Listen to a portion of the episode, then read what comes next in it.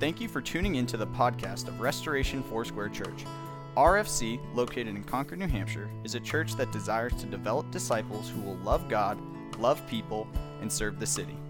We pray that this sermon will help you grow in your understanding of who God is and how much He loves you. We are jumping right into um, Acts, the book of Acts. We're continuing on. Last week, Josh shared uh, the, the end of, uh, well, the, the whole of chapter 3. Today, we're going to start on the, the first uh, good portion of chapter 4. And so, Acts chapter 4, if you're there, I'll read. If you're not, I'll give you a moment. And if you don't have a Bible in your hand, there is one under the seat in front of you. Uh, and also, if you do not own a Bible, if you don't have a physical copy of God's Word yourself and you would like one, we do have, there's five or six of them back there on the, on the piano, and you are welcome to them. If you need a Bible, go ahead and grab that, and that's yours. It's, it's now your forever Bible or your Bible to read until you are given another one. Everyone there, Acts chapter 4? Yes, Pastor Kevin, I'm right with you. Okay. We can be interactive, right? Okay. You're not going to hurt me with your words. It's sticks and stones that break my bones. So, Acts chapter 4, ready? And as they were speaking to the people, the priests and the captain of the temple and the Sadducees came upon them, greatly annoyed because they were teaching. Now, who was it that was speaking? Well, Peter, John, the, the apostles were gathered together um, and they were speaking. And so, as they were speaking to the people, the priests and the captain of the temple and the Sadducees came upon them, greatly annoyed because they were teaching the people and proclaiming in Jesus the resurrection from the dead. And they arrested them and put them in custody until the day, until the next day, for it was already evening. But many of those who had heard the word believed, and the number of the men came to be about 5,000. Now, picture this. Remember, there was the day of Pentecost, and Peter speaks up and says, No, hey guys, they're not drunk.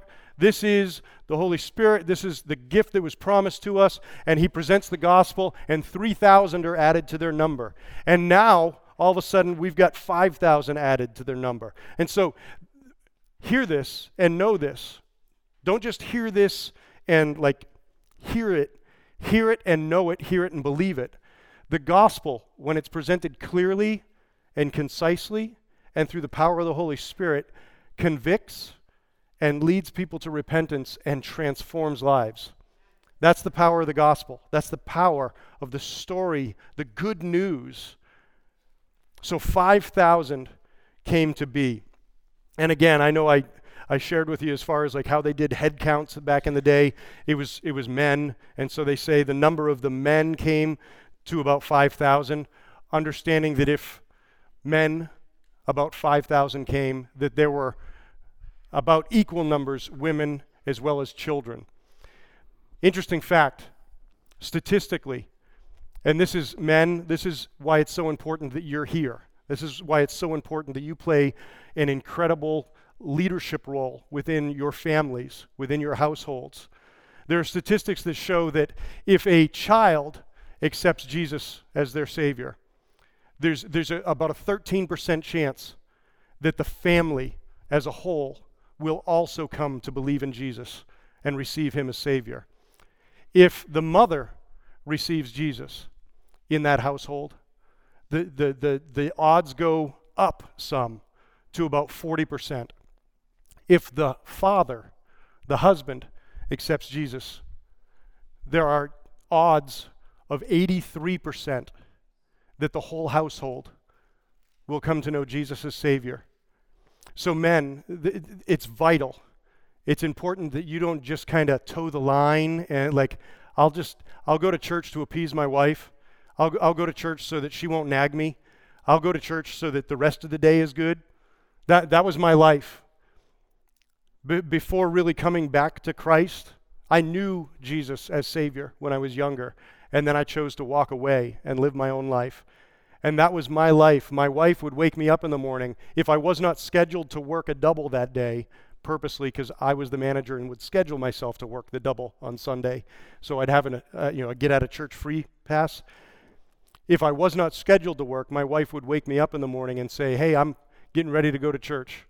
You can, you can go with me, and we can have a great day afterwards." Or you can choose to stay in bed, and I'll go by myself, and then I'll come home and make your life a living hell for the rest of the day. so, men, don't just appease your wife. Don't just appease your wife. Give your life wholly to Jesus. Surrender everything to Him and allow Him to lead you and guide you as you lead your family because it has incredible transformative power when you say yes to Him. Hear me? Okay, man, if you hear me, just grunt. Okay. 12 of you. In a room this with this much testosterone, we should have a much greater collective grunt. So, that is me grunt shaming you. So, Verse 5 On the next day, their rulers and elders and scribes gathered together in Jerusalem with Annas the high priest, and Caiaphas, and John, and Alexander, and all who were of the high priestly family. And when they had set them in the midst, when they had set Peter and John in their midst, they inquired. When I say inquired, when I read inquired, think more like Spanish Inquisition. It wasn't just a, you know, hey, Tell me about this. It was, it was a, a solid interrogation. By what power or by what name did you do this?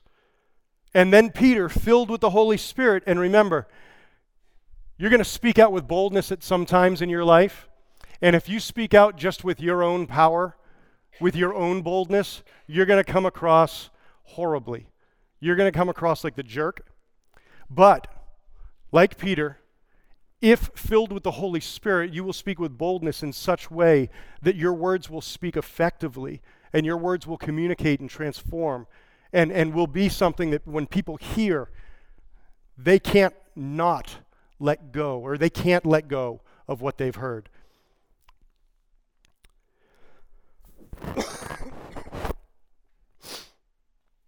then Peter, filled with the Holy Spirit, said to them, Rulers of the people and elders, if we're being examined today concerning a good deed done to a crippled man, by what means this man has been healed, let it be known to all of you and to all the people of Israel that by the name of Jesus Christ of Nazareth, whom you crucified, whom God raised from the dead, by him this man is standing before you well.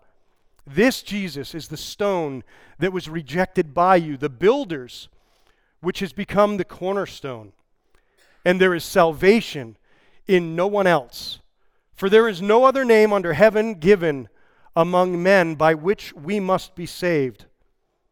Now, when they saw the boldness of Peter and John and uh, perceived that they were uneducated, common men, they were astonished. And they recognized that they had been with Jesus.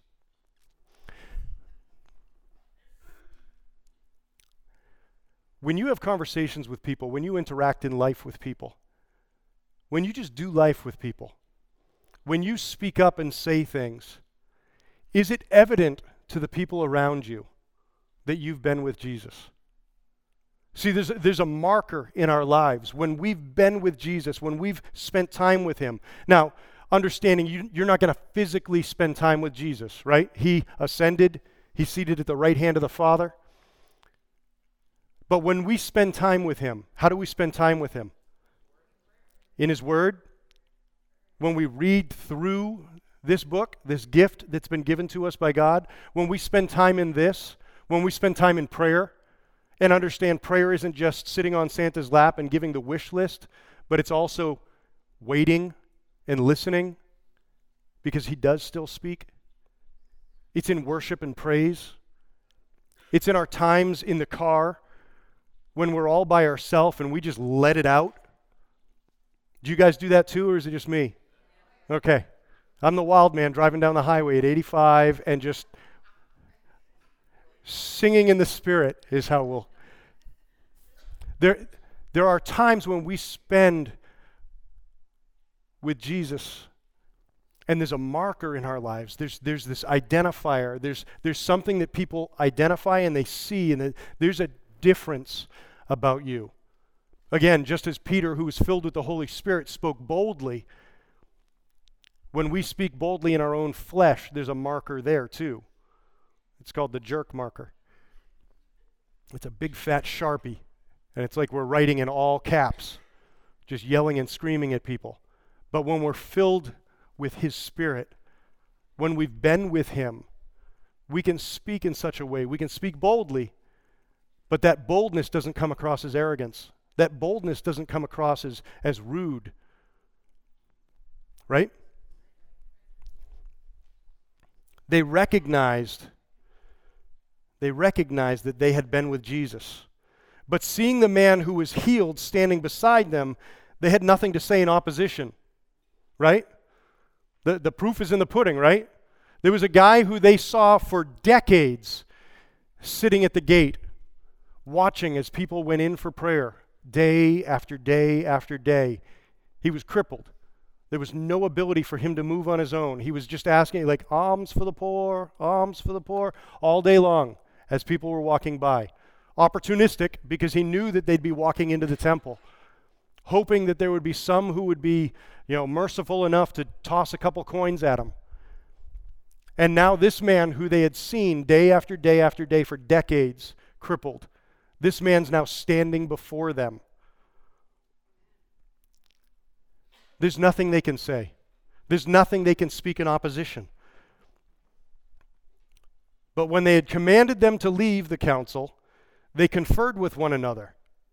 This is one of those, like, oh, man, what do we do? Like, the, these guys right now are confused. They're not sure how to respond. They're not sure what to do. Like, we've, we've got to silence these these guys. They, they can't be speaking this because it's disrupting our way. And our way is our like this is this is security for us. It's our comfort. It's our it's what we know. And they're messing it all up. So we've got to tell them to just like be quiet. We've got to we've got to shut them up somehow. We can't keep them locked up, obviously, because what they did was bring healing to someone and this person stands before us. We can't say that it didn't happen. There'll be a riot. So, what do we do? So, they send them away and they confer with one another. What shall we do with these men? For that a notable sign has been performed through them is evident to all the inhabitants of Jerusalem, and we cannot deny it. But in order that it may spread no further among the people, let us warn them to speak no more to anyone in this name. So they called them and charged them not to speak or teach at all in the name of Jesus. Have you ever had knowledge about something? Something that you knew, it was, a, it was an important situation.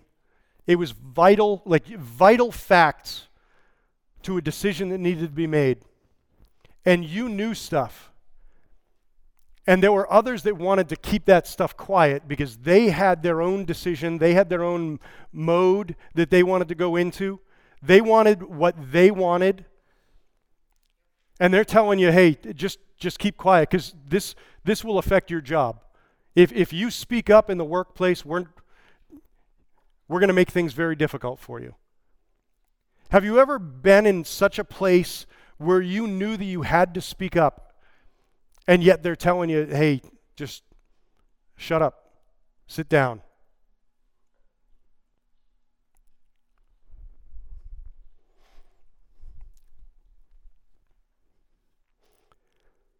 But Peter and John answered them Whether it is right in the sight of God to listen to you rather than to God, you must judge. For we cannot but speak of what we have seen and heard. And when they had further threatened them, so they spoke up and just said, uh, No, I, don't think so. No, we're going to keep speaking. We're going to keep proclaiming. We're going to keep allowing the Holy Spirit to use us however He sees fit. And you can't stop us. And when they had heard, uh, when they had further threatened them, they let them go, finding no way to punish them. because of the people, for all were praising God for what had happened.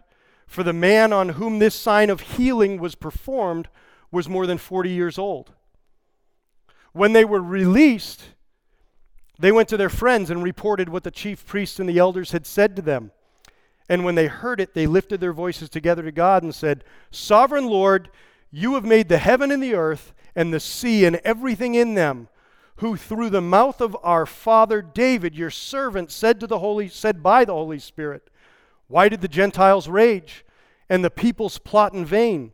The kings of the earth set themselves, and the rulers were gathered together against the Lord and against his anointed. For truly in this city there were gathered together they there were gathered together against your holy servant Jesus, whom you anointed, both Herod and Pontius Pilate along with the Gentiles and the people of Israel, to do whatever your hand and your plan had predestined to, to take place. And now, Lord, look upon their threats and grants, grant to your servants to continue to speak your word with all boldness, while you stretch out your hand to heal, and signs and wonders are performed through the name of your holy servant Jesus. And when they had prayed, the place in which they were gathered together was shaken. And they were all filled with the Holy Spirit and continued to speak the word of God with boldness. So they come back to the, to the, the others. They come back and they report, hey guys, this is what just happened. Like we were imprisoned and then we were questioned and we shared with them what took place and they told us, okay, yeah, we, we see that. The, the guy's standing right before us, but don't ever say that again. Don't ever do that again. Well, we can't. We, we have to. We're going to. And then they go back and they say, well, they, they keep telling us we just have to be quiet. But we're not going to. And then they prayed. They gathered together in a group and understand there is power in prayer. Understand there's power in collective prayer. The same way that we would say one could set what? One could set 10 to flight. Someone get me on the numbers. One could set 10 to flight. Two could send, huh? A hundred? Like this, yeah, it's all messed up. Well, thanks for correcting me. You know I'm wrong, but no one's going to give me the right ones. So there's power in collective prayer. There's the opportunity for us to come together and to pray together. And they prayed together, and when they did, they acknowledged look, this is all messed up.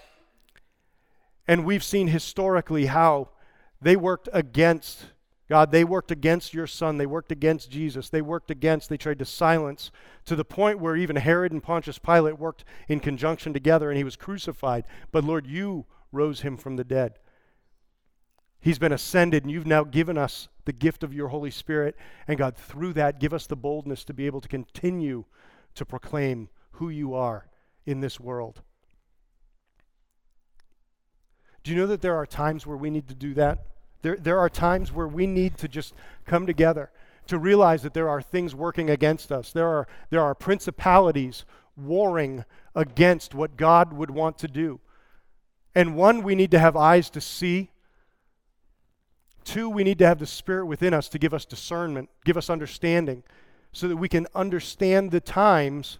There were the men of Issachar. And I love, I, I, my prayer is, Lord, make me like a man of Issachar. Because the scripture says that the men of Issachar understood the times and knew what to do. They had great discernment. There are times where we need to be able to collectively come together and discern the times, but also hear from the Lord, hear from the Holy Spirit, have wisdom and understanding that would give us the ability to know how to respond and respond with effectiveness. Not in our own strength, but through His wisdom, through His power. There are times where we need to do that. It's not that we, you know, cloister together and like hide, but there are times in battle, and I, I, I'm using these like violent terms today, but there are times in battle. Understand if, if you don't think that there's a spiritual battle going on all around you every single day, then, then you're deceived. The enemy does everything he can, day in and day out, Scripture reminds us that he's like a roaring lion seeking to devour whomever he will. The whole plot of the enemy is to steal, kill, and destroy. He would do anything to disrupt and distract who we are and the mission that we're called to be on. You know what the mission is that we're called to be on? Love God, love people. And we serve the city, and that's how we collectively help encourage and invite others into a discipleship relationship with Jesus. That we would be disciples, but that we would grow other disciples as well. That's the, that's the mission that we've all been called to. We all have our own personal bent, we have our own direction, we have our passions and skills and talents. But those are all used collectively to further the mission of God. Each and every one of you understand that God has purposed for you to follow Him, but not to follow Him by yourself. That you would be reaching out and grabbing hold of others and bringing them along with you. That you'd be living a life in such a way that, that others would say, I, I want what you've got.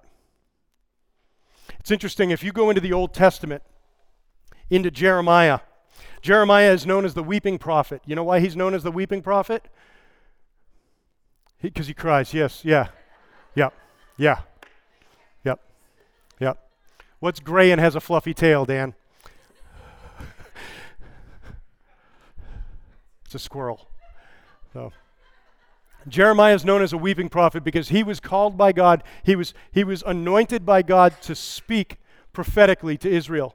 And over and over again, he brought corrective words to Israel because they were going in the wrong direction.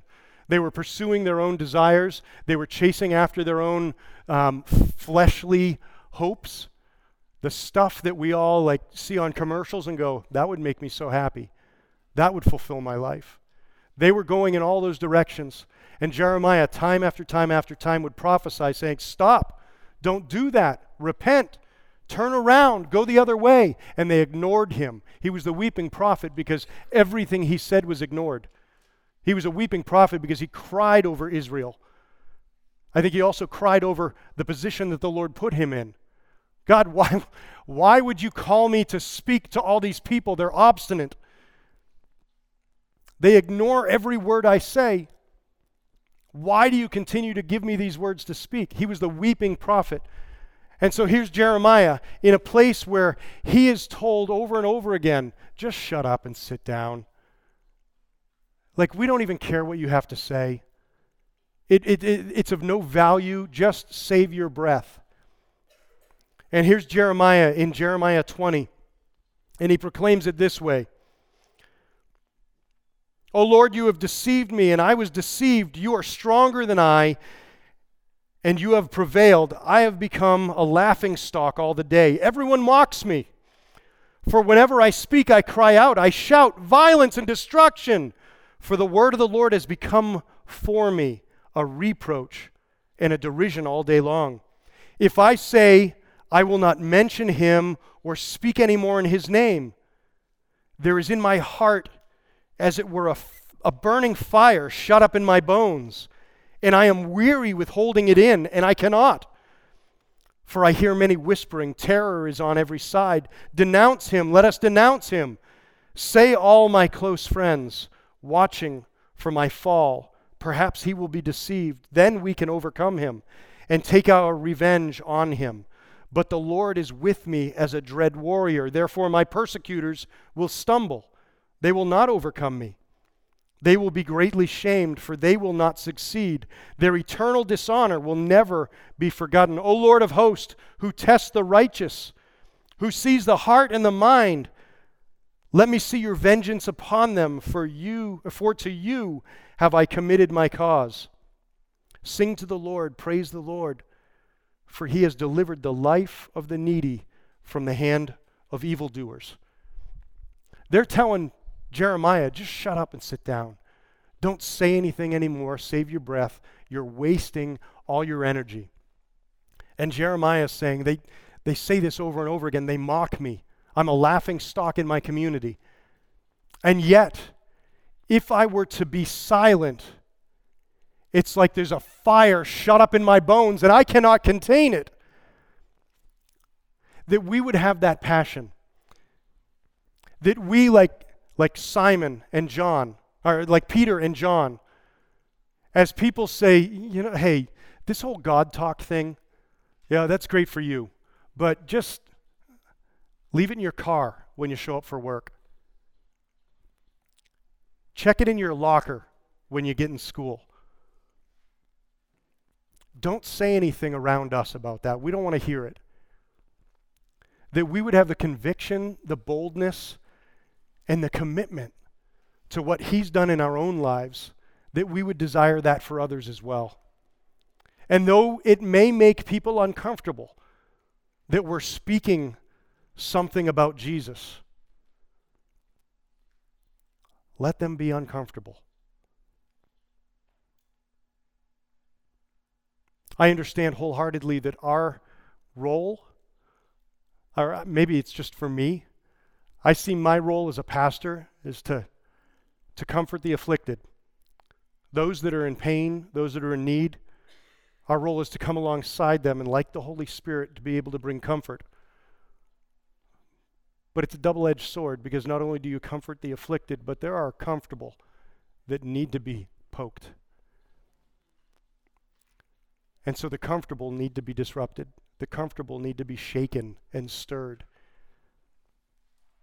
And it may be that for each of us, our role, and I, I shy away from using the word disruptor because it sounds so disruptive. But maybe it's for us to speak the truth in love, in love, in love. Speak the truth in love in such a way that it would make some people uncomfortable, but it would make them uncomfortable in such a way that would stir within their spirit there's got to be something more to what they're saying. That we would speak with such conviction and boldness firmly in our beliefs, which means we need to, even as I said earlier, understand that this is a gift from God and we need to spend time with Him daily. Can I be a broken record on that? We need to spend time with Him daily. We, we need to be taking his, his word and devouring it. Man cannot live by bread alone, but but by His word. His word will sustain us. His word will keep us. His word will strengthen us and empower us and give us the ability to speak and live in the conviction that we have. To not shy away. Do you guys know that there are pressures in the world around us? Okay, good. So I'm preaching to the choir here. The world that we live in will challenge everything that you say you believe, call into question everything that you believe, and look for any little weakness in the armor, right? Oh, you dance? I thought you were a Christian. Or maybe that's just the school I grew up in. Because dancing leads to sex, right? And you can't, well, everything. Sex leads to dancing, is that what you said? Yeah. There's the opportunity for the world around us. Yeah, I just lost you guys. I said sex. There's the opportunity for the world around us to look at us and say, see, you're no different than us. Which is why, what? When we fail in our marriages in the church, right, the divorce rate is the same in the church as it is outside of the church. So when we fail in our marriages in the church, what, what moral high ground do we have to say, oh no, you, ne- you need to, you, don't go see a justice of the peace to get married. You need to be married in the church. You need to be married in the eyes of God. You need to have a godly marriage. And the world would say, well, yeah, how's that working out for you? We need to be setting an example with the life that we live in the relationships that we're a part of. We need to be living upon the firm conviction and boldness of who He is in our life, in every aspect of our life, because they'll point out all the flaws. I've got friends that remind me um, of how heavy my foot is and how fast I drive. And, you know, if, if I really believed God's law, then I would obey man's law and I wouldn't exceed speed limits. And yeah, me and Betty, we're in an overcomers group. There are opportunities for each of us. There are weak spots. There are opportunities for each of us to grow. There are opportunities for each of us to understand that, you know what, that, that is something that I need to work on. Maybe it's our language in the workplace, the words we choose to speak, workplace, or maybe the hallway in school. Kick it down a notch to the students as well. The words we choose to use, where we don't sound any different than anyone else. And so, what kind of markers are there about our life? Do we reflect Him and glorify Him in our actions? Do we choose righteousness in how we respond in different situations? When there's gossip going around in the office, do we jump in? Oh, who are you talking about? Oh, man, let me tell you what I know. Do we jump right into that? Or do we speak up and say, you know, Debbie Downer, hey guys, this isn't right. We shouldn't be talking about that person. They're not even here. Are we any different than the world? Because we should be. And if we are, it just further validates our case for the gospel and for a relationship with Jesus for others. That people would see hope and joy and compassion something I'm going to be sharing more on today at 4 o'clock in our business meeting. For our vision for this year, I'll give you a, just a little taster compassionate care. That each of us would see needs around us and we would walk towards them.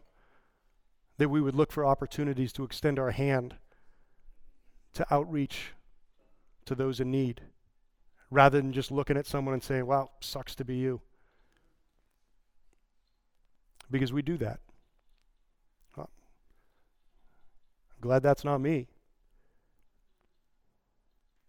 That we would see opportunities to exp- extend compassionate care to others sacrificially, that it would cost us something. And in so doing, we would see people's lives radically transformed by the gospel that we would see more and more people come to know Jesus. Whether they step foot in this building or another building down the street or a building down the road or a building in another town or city. This isn't about the advancement of Restoration Foursquare Church, it's about the advancement of the kingdom. And that's so much bigger than just our little group right here that He would be glorified, that His gospel would advance, and that lives would be transformed all around our city and our state. That happens when we're bold and consistent in our walk with Him. I'm going to pray and then I'm going to ask Al to come up and pray too.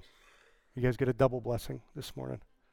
Father, I pray, God, that you would give us the boldness, the courage, and the conviction to respond to who you are in our lives. God, for those maybe even right now who are here who don't know you as Savior, Lord, God, I pray that we would each say yes to you. I pray that we would repent. I pray that we would accept you as our Savior, understanding that we don't have the strength to do things on our own. We can do stuff on our own, but we don't have the strength to do anything to save ourselves on our own. Only you can do that. And you did that through the atoning work on the cross. Through your death and your resurrection, you defeated the grave once and for all. And so, Lord, I pray for each person here who maybe do not know you right now. God, that they would find eternal life and hope and freedom through you. Give us boldness, Lord. And give us your spirit to lead us and guide us with that boldness so that we don't act out on our own accord, but for your glory alone. I pray that in Jesus' name. Amen. If you are local to Concord, we would love for you to join us at Restoration Foursquare Church. We meet every Sunday at 8:30 a.m. Consider yourself invited. You can find out more about us at rfcnh.com.